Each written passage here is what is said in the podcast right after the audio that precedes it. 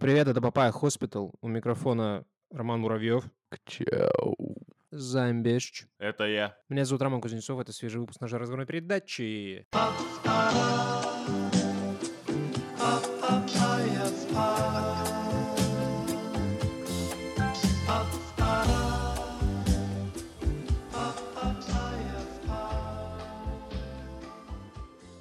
Ну, как дела?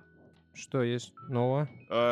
Человек из Твиттера пытается синхронизировать записи, но пока... Получается, как получается, так скажу. Хорошо, что получается. Работы ведутся. У нас один отзыв.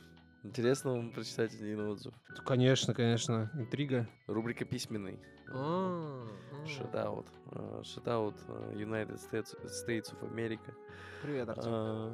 Уважаемая редакция, называется отзыв, тело отзыва. Хочу разбавить рубрику «Гонзало Брачо» и пожелать вам хорошей записи с интересными темами. Вы классные. Письма. Ты тоже классный. Ты тоже классный. А мы классные просто или на фоне чего-то или кого-то? На фоне сложившейся ситуации, полагаю. Пошли эти, да, компенсаторные механики. Yeah. Не будем вдаваться в подробности. Понял. Все. Зафиксируем этот факт. Все. Зафиксировали, да. Появилась новая идея новой рубрики. Какая? Ну, я заметил, что нам много пишут комментариев в группе ВКонтакте. А это как будто бы вообще единственный инструмент для нашего продвижения сейчас остался валидный. О, господи, реально? Да. Ну, плохи наши дела тогда. Ах, как все хуёво. Да. Можно читать отзывы ВКонтакте, нет? Не хотите? Ну, если есть какие-то знаковые, то, конечно. Слушай, если есть, там опять это фотография Кириешек, то нахуй надо. Тут у Стасика Дудчика появилась рубрика собственная у нас в комментариях. Вы не заметили? Ну, заметили. Я в некотором плане даже осуждаю эту рубрику, потому что человек спивается. Он спивается ради нас. А оно того не стоит. Тем не менее, человек старается, мне кажется, можно сделать его стороне частью нашего подкаста в каком-то смысле, прочитать еженедельную рубрику Пивасян от Стасина. Нет, Пивас от Стаса. Да, вот так. Стас Пивас. Стас Пивас, да, вот отлично. Под Пивас тогда уж. Рубрика Стас Пивас. Значит, тело комментария. В субботу нужно было войти в строй, решил взять аналог Кровавой Мэри. Как мне казалось, по запаху и по вкусу это максимально рыбные консервы. Заказал соус Дениски, может, я в Устере не шарю. Ну и вот, собственно говоря, Вустерширский соус. Хотел попробовать, но вот на самом деле не Кровавая Мэри. Вустерширский соус — это же та штука, которая за зомбаков оживляет, да, в соус-парке, по-моему, что-то такое было. Возможно, я не помню. Настолько разбираюсь в соусах и пивах. И парках. Да. Эх. Спасибо, Стас, за комментарий. Ты, попустился бы. Вот что я хотел сказать.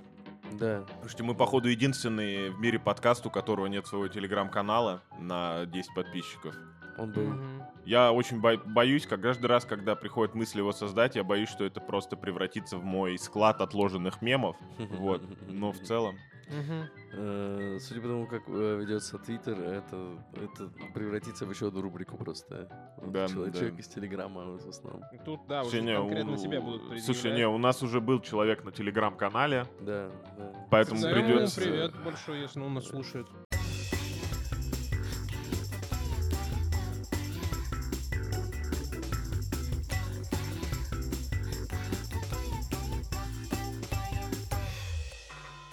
Короче, ЦБ, по-моему, это что-то говорит, ЦБ, слова такие. Центральный банк? Центробанк, да, совершенно верно. Центробанк, выдвинул инициативу новую, с которой нам надо ознакомиться. ЦБ хочет создать комнату с закрытыми данными. Банк России планирует создать закрытую комнату данных с расширенной статистикой регулятора. Доступ к информации будет только у университетов и научных центров. Центробанк собирает какую-то информацию, складирует их на серваке где-то, у себя на территории, как я полагаю, и предоставляет доступ для институтов, университетов всяких к изучению этих данных. Там, или типа как библиотека, только с компьютерами, да, ты приходишь? Да, библиотека данных, можно так назвать. Вау. Да. So fresh. So cool. Приглашаю Итана Ханта сняться, в первую очередь, да, в этой замечательной комнате. Мне кажется, это будет отличная декорация для нового фильма «Миссия невыполнима». А мне больше аналогия с Гарри Поттером, типа тайная комната с закрытыми данными. закрытыми данными. Надеюсь, все-таки это будет тайная комната с закрытыми данными. Да, вот. Там будут храниться секреты, как не платить кредит. Да, вот вопрос... Да, просто потому что это уже не тайная комната, как будто бы. Но, что ж, оставим это на совести Центробанка. Ну, не знаю, меня в новости очень смущает, что не говорится, о каких данных идет речь. А тут написано, что вот заведующий лабораторией исследования денежно-кредитной системы и анализа финансовых рынков в РЭУ имени Плеханова Денис Домащенко, подтвердивший получение письма, предположил, что в комнате данных будут доступны отчеты от всех участников финансового рынка. Ну, это, все во-первых, предположение, да. Во-вторых, это ничего не объясняет. Условно говоря, какие данные хранит о нас банк, если так пробежаться, типа номера наших счетов и все, что с ними связано, там транзакции, кредитная все дела. Кредитная история, да. Но кредитная история обычно банки и так меняют. Плюс-минус. То есть, словно говоря, если ты взял кредит в 3 банках, в 4-м тебе его есть опасность, что не дадут. Угу. Расширенная, я просто не знаю, куда ее расширять. Ее можно деперсонализировать, но она как будто и так между банками гуляет. Еще какая-то глубокая аналитика, о которой к нам никто не хочет говорить. Я сейчас даже не хочу там включать какие-то заговоры про гобню, про вот это все. Но, скажем так, закрытая аналитика о финансовых состояниях граждан регулярная, на которой будут делаться потом, я так понимаю, глубокомысленные выводы, раз это будет все доступно только для кого-то. Обзор от Стаса как просто, да? Ну, рано или поздно, да, кстати. Вполне вероятно. Знаешь, как у Лебедева есть всякие там экскурсии на атомную станцию, там вот это все, там на завод. Вот, обзор от Стаса как просто в тайную комнату Центробанка. Ну, то есть, не очень понятно, о какой аналитике идет речь. И так все наши данные регулярно гуляют. Это просто, так. Господа, я подозреваю, что у Центробанка сейчас есть задача, значит, эффективнее управлять денежными потоками в России. Это того, же чтобы... странно, из-за чего, как только вышло, зачем управлять-то эффективнее? Кажется, это произошло? Кажется, ну, очевидно, видишь, если раз они устраивают такое мероприятие ради этого, очевидно, потребность эффективности есть. И вот я, как человек, который работал в крупной компании, вот такой с высоким уровнем бюрократизма, понимаю, что чаще всего аналитические данные, они находятся то там, то сям, то наперекосям, и очень плохо бьются друг с другом. Соответственно, мне кажется, здесь происходит какое-то, знаете ли, унификация учета данных. К которым ни у кого не будет доступа. Не, будет доступ. Нужно подписать соглашение, а не разглашение. Просто все как будто бы финансовые организации должны будут подавать данные в определенном виде. Вот, и храниться эти данные будут в определенном месте. Как будто бы что-то такое происходит. Ничего страшного нет. Какая-то очередная очень сомнительная перда. Мне кажется, там будет просто стоять огромный сервер, чтобы битки крутить. Вот, типа, все, что я могу придумать. А меня больше волнует, делается огромный акцент на том, что эти данные нельзя разглашать, а о том, что, типа, это все под запись. То есть будешь приходить, вот, знаешь, в серверную, тебе будут выдавать вот эту вот обоссанную тетрадку, в которой, разлинованную, знаешь, в клеточку, в которой будет... Да, там сдал бы это, принял, сдал, типа, вот будешь там расписываться, вот, садиться за этот комп, смотреть что-то. И вот мне интересно, как быстро оттуда данные утекут? Убегут на это самое. Ну, они будут храниться на физическом носителе. Там будет такое, вода, комната будет в центре находиться такая, в нее будет открываться такой проход с мостом, вот, он будет потихонечку расширяться, сейчас пока не состыкуется. Как Церебро в «Людях Икс», да?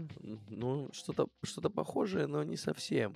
Похоже было на, знаешь, больше тюрьму Магнета приблизительно, но за исключением, что вокруг этой комнаты будет постоянно крутиться водоворот, вот, опасный водоворот событий, вот, в который, если ты попадешь, тебя может засосать и... водоворот событий! Так. Долго ждать. Осторожнее, может засосать, да. Да. Скоро тебя может засосать, и ты из этого никак не выберешься. Соответственно, это будет самое укрепленное, самое защищенное место на планете. Конечно же, только если Квиксильвер не решит его взломать. Мне кажется, так, я бы уж тогда проводил аналогии с Гарри Поттером до конца, что просто, чтобы в эту комнату не войти, а воспользоваться данными, тебе придется выпить до дна бутылку водки. Заодно конфиденциальность в некотором смысле гарантируется, потому что, как правило, после бутылки водки у человека наступает блэкаут. Или, знаешь ли, владеть змеиным языком. Денежным. Разговаривать на двоичном этом самом. Но, опять же, руководствуясь простейшей логикой, все деньги мира у кого? У рептилий, змеи — это рептилии, так что, ну, аналогия Рома вполне себе имеет право на жизнь. Да. Вот. Я думал, ты иврит вспомнишь. Ну ладно.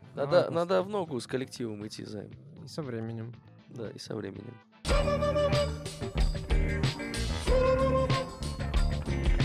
Дальше моя любимая рубрика, наверное, которую я буду всегда брать на себя, потому что я вот у Романа Жановича есть Канье Уэст, как некий амбассадор.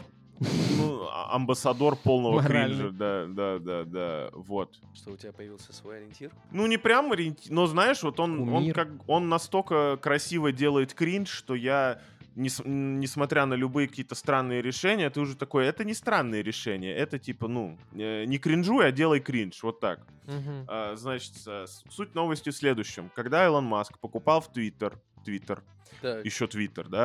он взял денег в долг. 44 миллиона долларов, на секундочку. Миллиарда, прошу прощения. Извиняюсь за неточность. Занял он 13 миллиардов. Остальные, видимо, накропал хуй знает где еще. У себя, например. А теперь банки немножечко в ужасе, потому что, походу, не видать им денег обратно. Их людей настолько смущают показатели Твиттера, что, походу, кредит, возможно, не вернется. А учитывая, что кредит, на секундочку, не на 100 рублей, как это обычно бывает, чтобы купить немножечко еды, а на 150. А на 13 миллиардов, блядь, ну, есть вероятность, что какие-то банки просто нахуй закроются. Тут в статье есть подзаголовок, я сначала не понимал, что это значит, сейчас...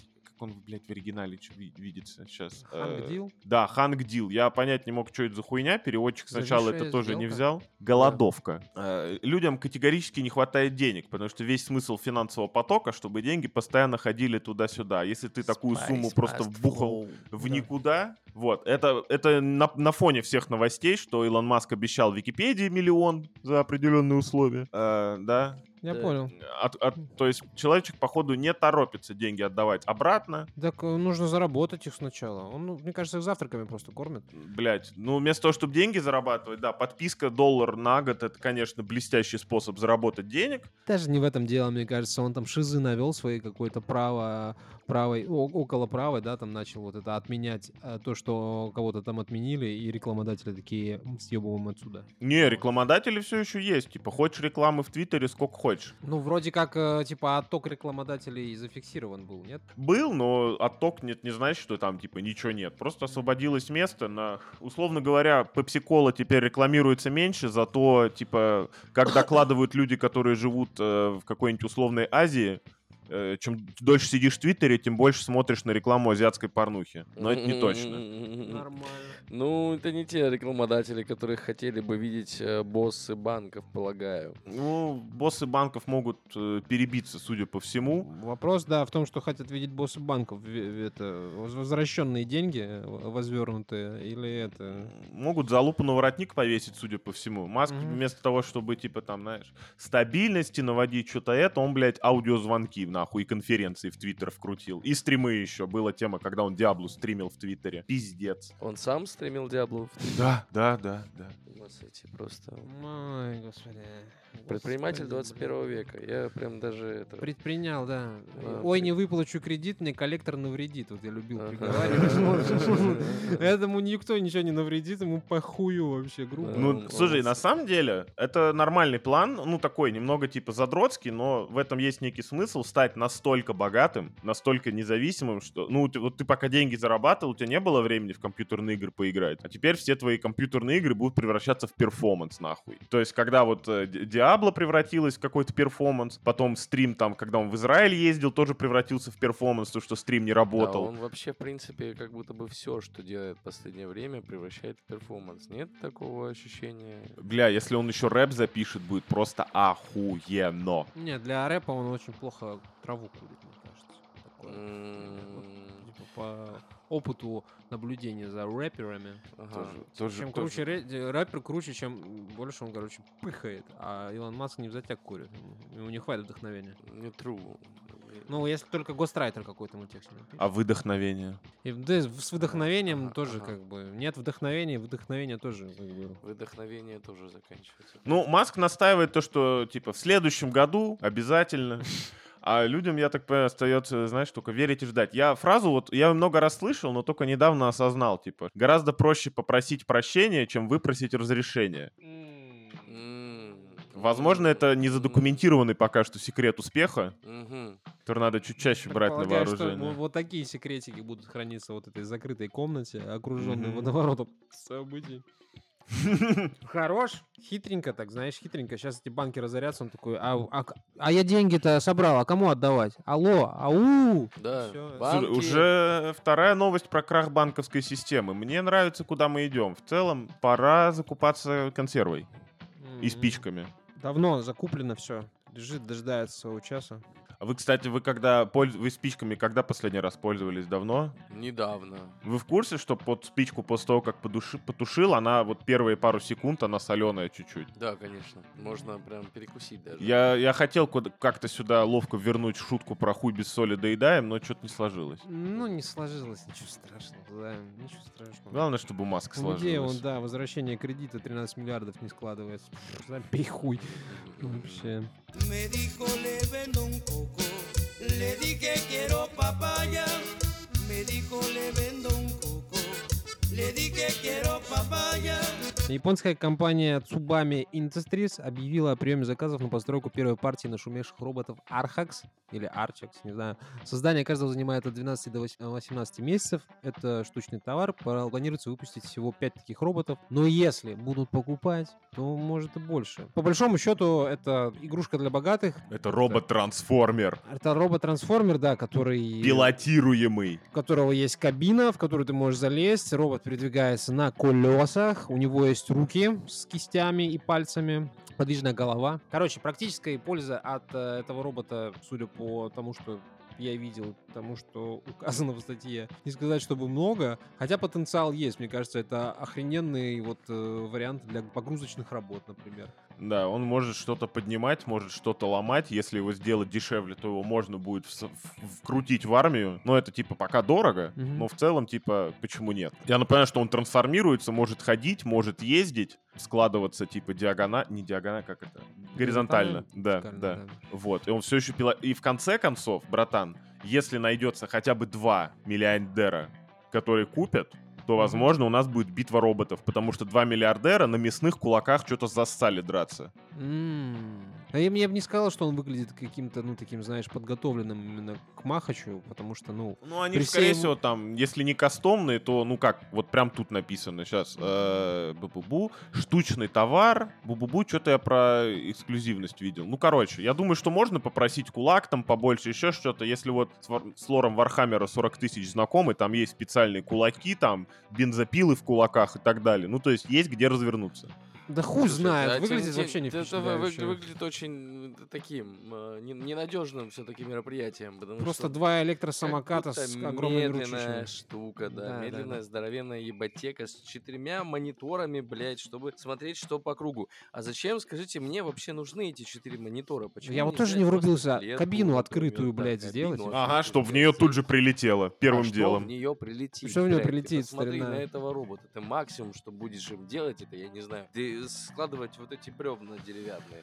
Или изумруды добывать для Mother Base. Нет вас восторга, короче говоря. Я понял. Старина, я скажу, роботы-пылесосы с циркулярными пилами, которые друг друга хуярят в закрытом ринге, они куда более, отвечают стандартам, да, боевых роботов. А это, он красивый, он здоровый, 4,5 метра, нихуя себе. Но вот очень медленные. Но я надеюсь, это не последний заход. А есть какие-то... видосы, как он там катается. Обзоры.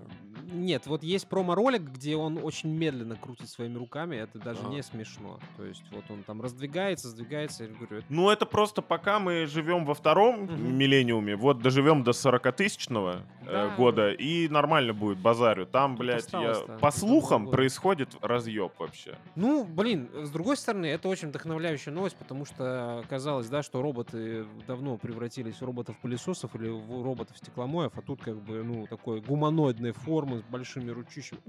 И сделан целиком из робота, я напоминаю. А то у нас были новости про людей, роботов из людей, блядь, про чипы, там, про еще какую-то хуйню. Единственное, что меня смущает, кстати, раз уж мы об этом заговорили, нахуй там 4 монитора, если можно VR-шлем вкрутить.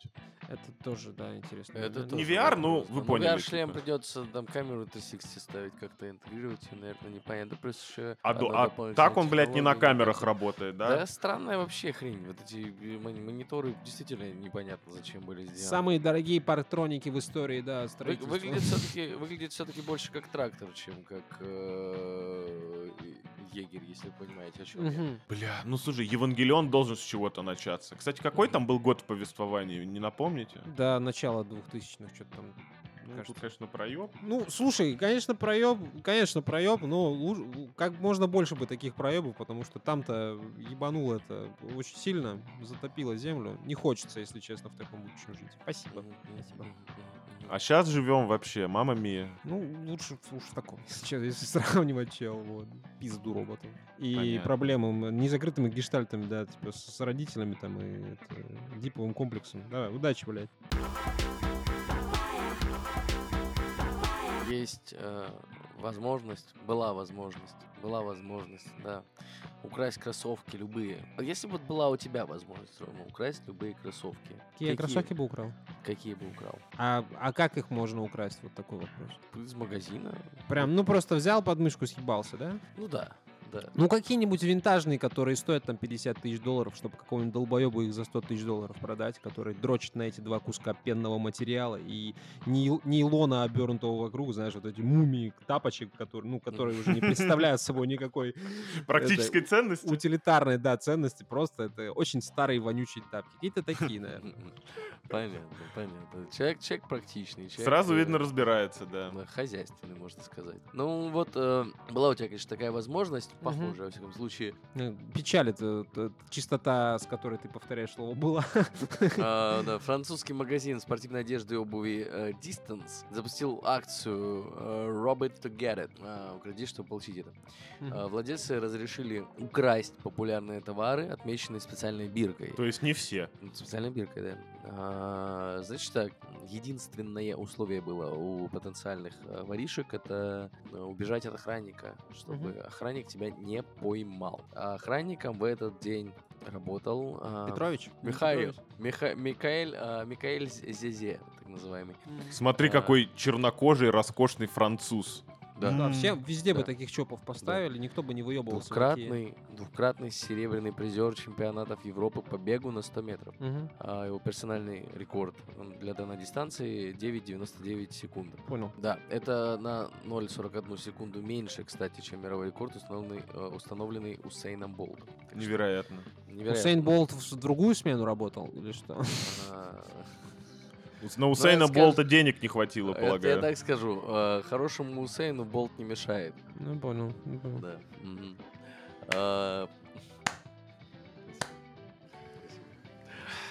Короче говоря, два покупателя смогли украсть, но там была схема. Они дождались, пока этот Михаэль Зезе добежит за другими воришками. Так. И быстренько... под шумок стащили. А вот удалось ему поймать 74 человека. Нихуя себе. То есть только 2 человека догадались до этой схемы, пиздец. Да, Европа, конечно, в очке в этом плане, деградирует тотально. Нас бы разнесли бы этот ларек ебучий просто. Кто-то газом бы залил этого беднягу. Возможно, даже бы отпиздил. Как там, голь на выдумке хитра? Схема следующая. Берешь кроссовки и бежишь, он тебя догоняет. Или не догоняет. Да, run for your life, run for your boots в данном случае. Я бы нанял какого-нибудь, чемпиона города хотя бы, знаешь, такого не очень известного чувака, но какого-нибудь чемпиона по паркуру. Да, чтобы он просто мешок набрал этой хуйни и попробуй его догони. Он, конечно, бегает, может, не так быстро, но после того, как он залезет на здание... Эффективно. Да. Типа, можешь за ним бежать сколько угодно, но чтобы бежать вверх по зданию, нужно 100-метровку преодолевать чуточку быстрее. Да, желательно вертикально. В том числе. смысле. Хорошая, кстати, пиар-акция, хорошая такой, типа, этот... Изящная. Да, маркетинговый какой-то ход. Меня все еще смущает абсолютно черный француз. Да давно уже не должно смущать, чувак, да. Ты фильм «Ямакай» смотрел-то, блядь? Я еще фильм «Такси» помню так-то, но... А этот сериал «Люпен» смотрел? Да, первый сезон я посмотрел, тоже очень смешно, но там в целом черный ворует, поэтому без вопросов. А тут черный, типа, мешает воровать. Вот тут уже реально появляются вопросы. Нет, тут тоже... Черный, прошу заметить, мешает воровать сникера. Да. А, слушай, нет, на самом деле неудивительно. В Америке была такая история. Вот в тюрьмах, короче, были чернокожие, которые сидели, да, и из них, условно говоря, поступало щедрое предложение, что человеку дается винтовка, и он может, так сказать, отслеживать и отстреливать других побегунов, и ему за это срок скашивали. Вот. И так самый заключенный становился параллельно надзирателем чуть-чуть. Так что в целом, ну, преемственность некая наблюдается. Хотели бы себя попробовать в этом нелегком деле убегания? Я бы не убежал. Не, как говорится, исторически, Ром, так сложилось, что черные лидируют в беге, а белые в стрельбе, поэтому... А знаете, что бы я сделал, кстати? Я бы взял моторное масло, положил бы его к себе в портфель. Шипы. Шипы, да. Выпускай масло! И пулеметы встроил бы себе в кеды. Я скорее думал про обманки еще, которые будут распыляться, чтобы он сенсорную перегрузку словил. А еще эти шашки дымовые.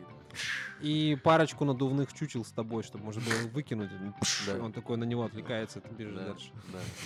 От легитимизированного преступления к преступлениям, которые пытались предсказать, позвольте перехватить инициативу. И алгоритм, прогнозирующий возможные преступления, тут указано на неделю вперед, за последние несколько лет успело протестировать множество полицейских департаментов. Речь идет о сервисе, я не знаю, как это, аналитическом инструменте Geolitika и предпол. Он такой достаточно спорный моментик. В общем-то, два издания The Markup и Wired провели исследование, в ходе которого выяснилось, что технология не то чтобы там это типа слабо эффективно, а практически, блядь, не работает. Исследование проводилось, я так полагаю, в городе Плейнфилд, штат Нью-Джерси. А вот специалисты проанализировали 23 631 отчет о прогнозах программы. Анализ информации за период с 25 февраля по 18 декабря 2017 года показал, что точность расчета составила менее 0,5%. Достаточно точно. Ну, как бы, да.